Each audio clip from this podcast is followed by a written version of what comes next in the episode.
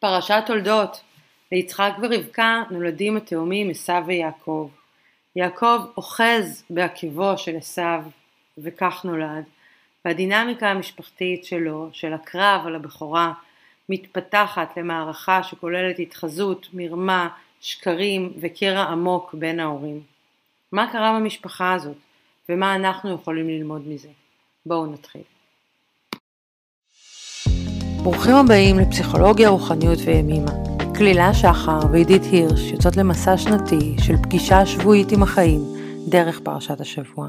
אז פרשת תולדות, פרשה ישר נפתחת, סיפור ככה מעניין בין האחים, על הורים שמעדיפים אה, ילד כזה או ילד אחר, ואיפה זה פוגש אותנו, כל הדבר הזה? אני חושבת שאולי המפגש הראשון שלי זה בתור אימא, איך קיים כזה פיצול בתוך המשפחה הזאת. אני חייבת להגיד שכשאני קראתי את זה, ליבי היה דווקא עם עשיו, כי הפרשה לא אומרת מה הוא עשה לא בסדר, הוא פשוט מי שהוא, ורבקה מעדיפה את הבן השני על פניו. אז אה, זה כאב, היה שם כאב, אני חושבת שזה לא פשוט להיות בתוך מערך של אחים, יש בעצם, שוב, פה הפרשה לוקחת את זה לקיצוניות, אבל בעצם תמיד יש כל מיני נקודות של אי שוויון, שאנחנו לא מתייחסים לכולם אותו דבר. וגם אני חושבת שאפשר להניח על השולחן שהרבה פעמים אחד מהילדים, או זה משתנה כמובן, שלא תמיד הולך בדרך שרצינו, או בוחר בחירות שונות ממה שאנחנו מאמינים בהם, או הולך עם חברים שפחות בא לנו שהוא ילך איתם, ואיך אנחנו מול זה? האם אנחנו...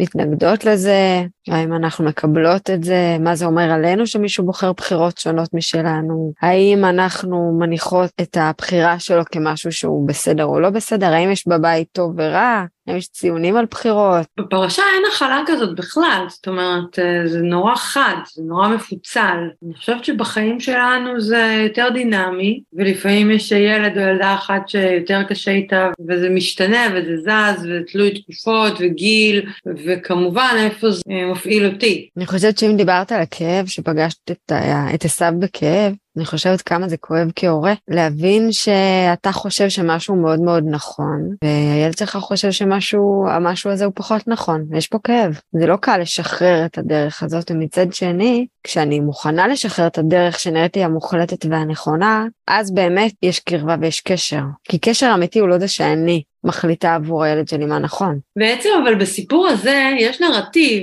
שבעצם הולך עם יעקב, נכון? הוא כאילו מלידתו בעצם נושא עליו את הסיפור של הילד המספר שתיים אה, בטעות. הוא אוחז בעקב של אחיו, והוא כאילו לאורך כל הסיפור די אה, עולה שהוא היה צריך להיות בעצם הבכור.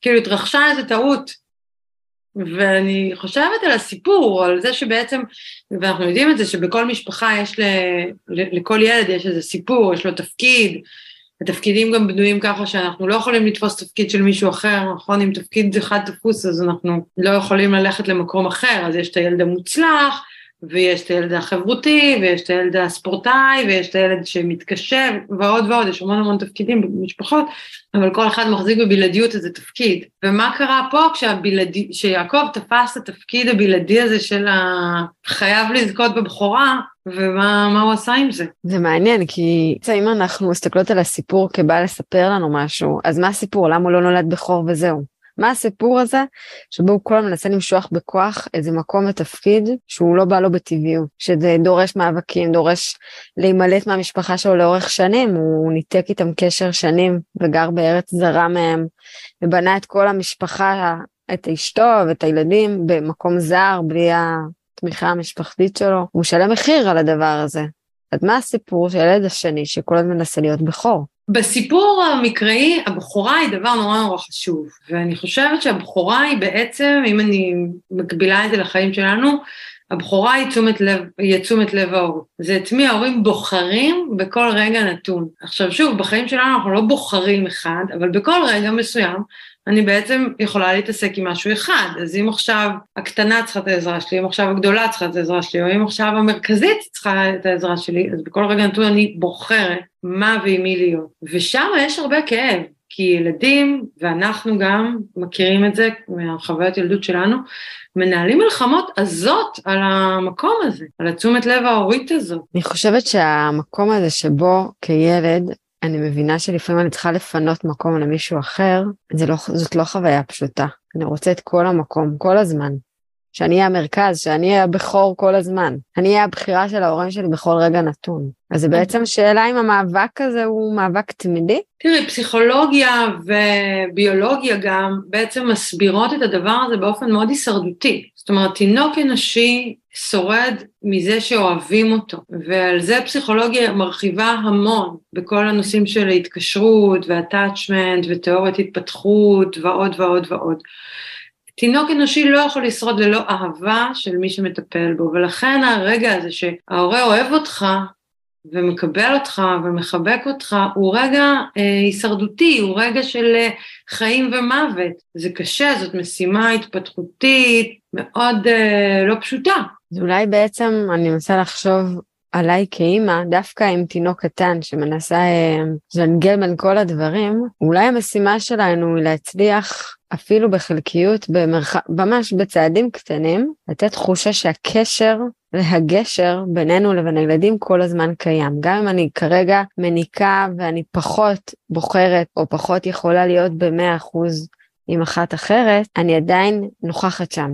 עדיין האהבה והחום נוכחים, אם לא במעשים, דרך מחשבה או דרך קשר, שאני למשל, תוך כדי שאני מניקה, אני משחקת במקביל, או שואלת שאלות במקביל, כאילו ממשיכה לשמור על הבחירה שלי, אולי בעוצמות שונות, אולי בדרכים אחרות, אבל זה לא או-או, אלא זה גם וגם. ואולי הפיצול הזה של הפרשה מראה לנו או שהוא בוחרים בילד כזה, או בוחרים בילד אחר, והנה מה קורה.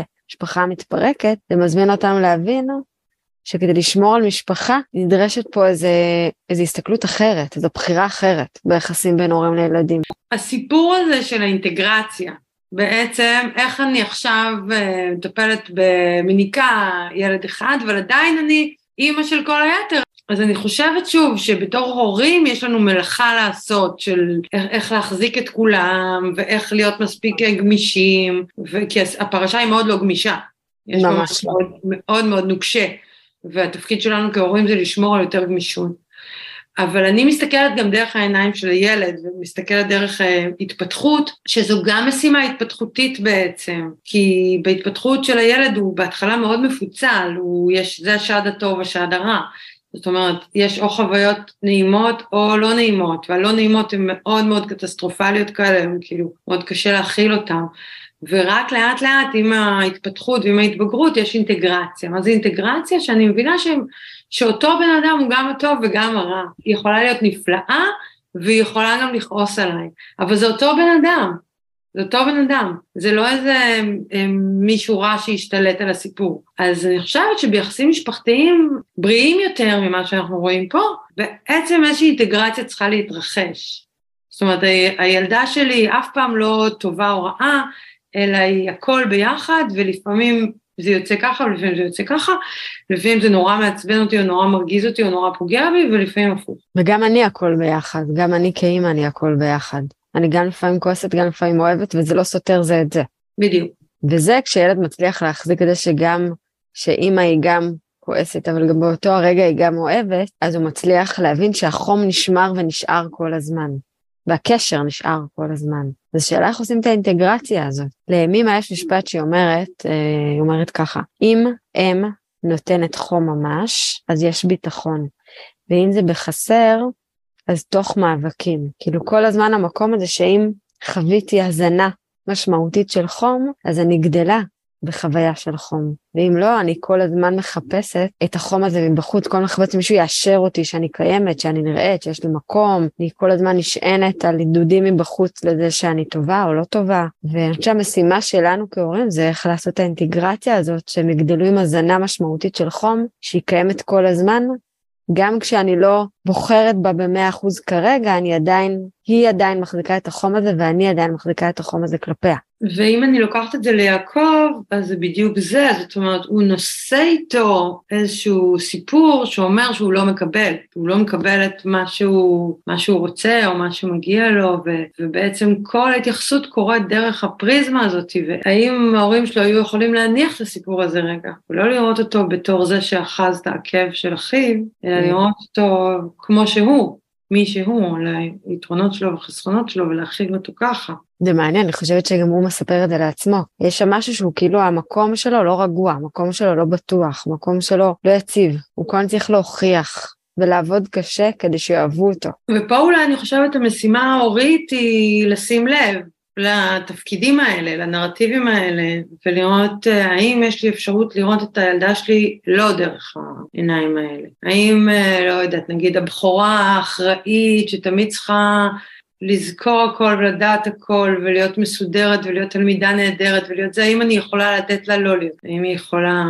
להיות משהו אחר לפעמים? מעניין, האם אני יכולה מדי פעם לעשות כזה מעין משחק הכיסאות ביניהם? וגם שאלה שלי מול ההורים שלי, האם אני נחה בכל מיני תפקידים או שנתקעתי על אותו תפקיד לאורך השנים? זה כבר מגיע לגמישות פסיכולוגית, שדרך אגב היא אחד הגורמים הכי משמעותיים אה, שתומכים ב-well-being שלנו. אז ככל שאת אה, יודעת לעשות את משחק הכיסאות הזה, אז, או כל אחד מאיתנו, אם הוא יודע לעשות אותו, אז מצבנו יותר טוב. ככל שאנחנו אה, מודבקים כזה, את יודעת, אה, לתוך איזשהו כיסא מסוים, שם אנחנו נסבול יותר. זה מעניין, זה גם מעלה בי את המקום הזה שיכול להיות שכהורים יש לנו בהלה מדי שהם יחליפו כיסאות, כי כאילו זה כבר ברור לי.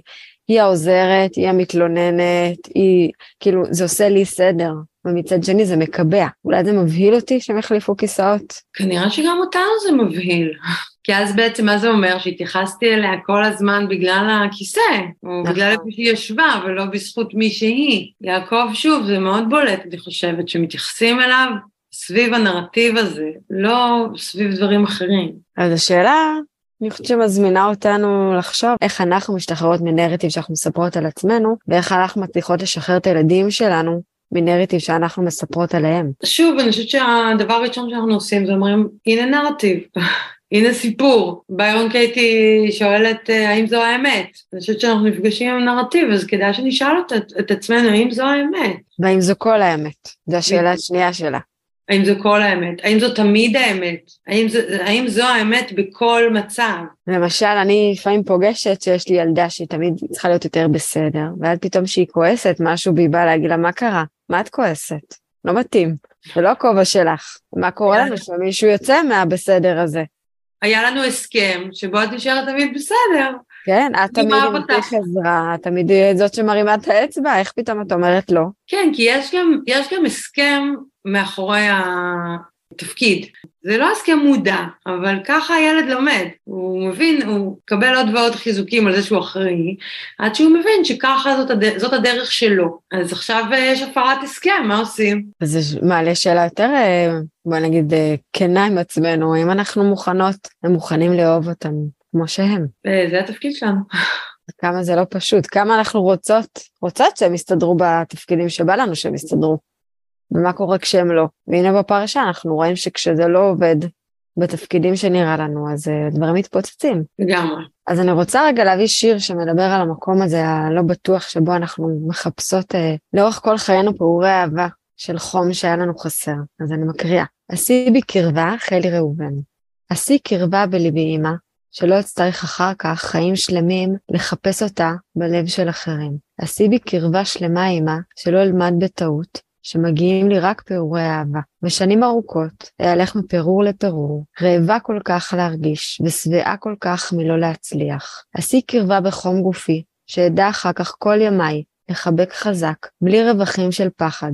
שאדע כל חיי שאני ראויה, כל כך ראויה. וואו, השיר עובד כל כך אה, חזק, הלב שלי מקובצ'ץ', ואני אולי מזמינה אותנו בתוך המסע הזה, ועם המשפחות שלנו, וכל אחת עם עצמנו, לבדוק, לבדוק השבוע קצת, איזה תפקידים אה, יש לנו במשפחה, ועד כמה הם נוקשים, ועד כמה אני יכולה לפעמים לא להיות בתפקיד הזה, אלא להיות משהו אחר, ועד כמה, שוב, כל אחד מהילדים או הילדות שלי יכולים לנוע פנימה והחוצה אה, מתוך התפקידים השונים שלהם. נשמע לי מסע מאוד מעניין לקחת אותו עלינו השבוע. אז תודה.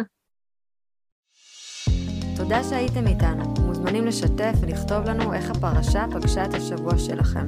נתראה שבוע הבא.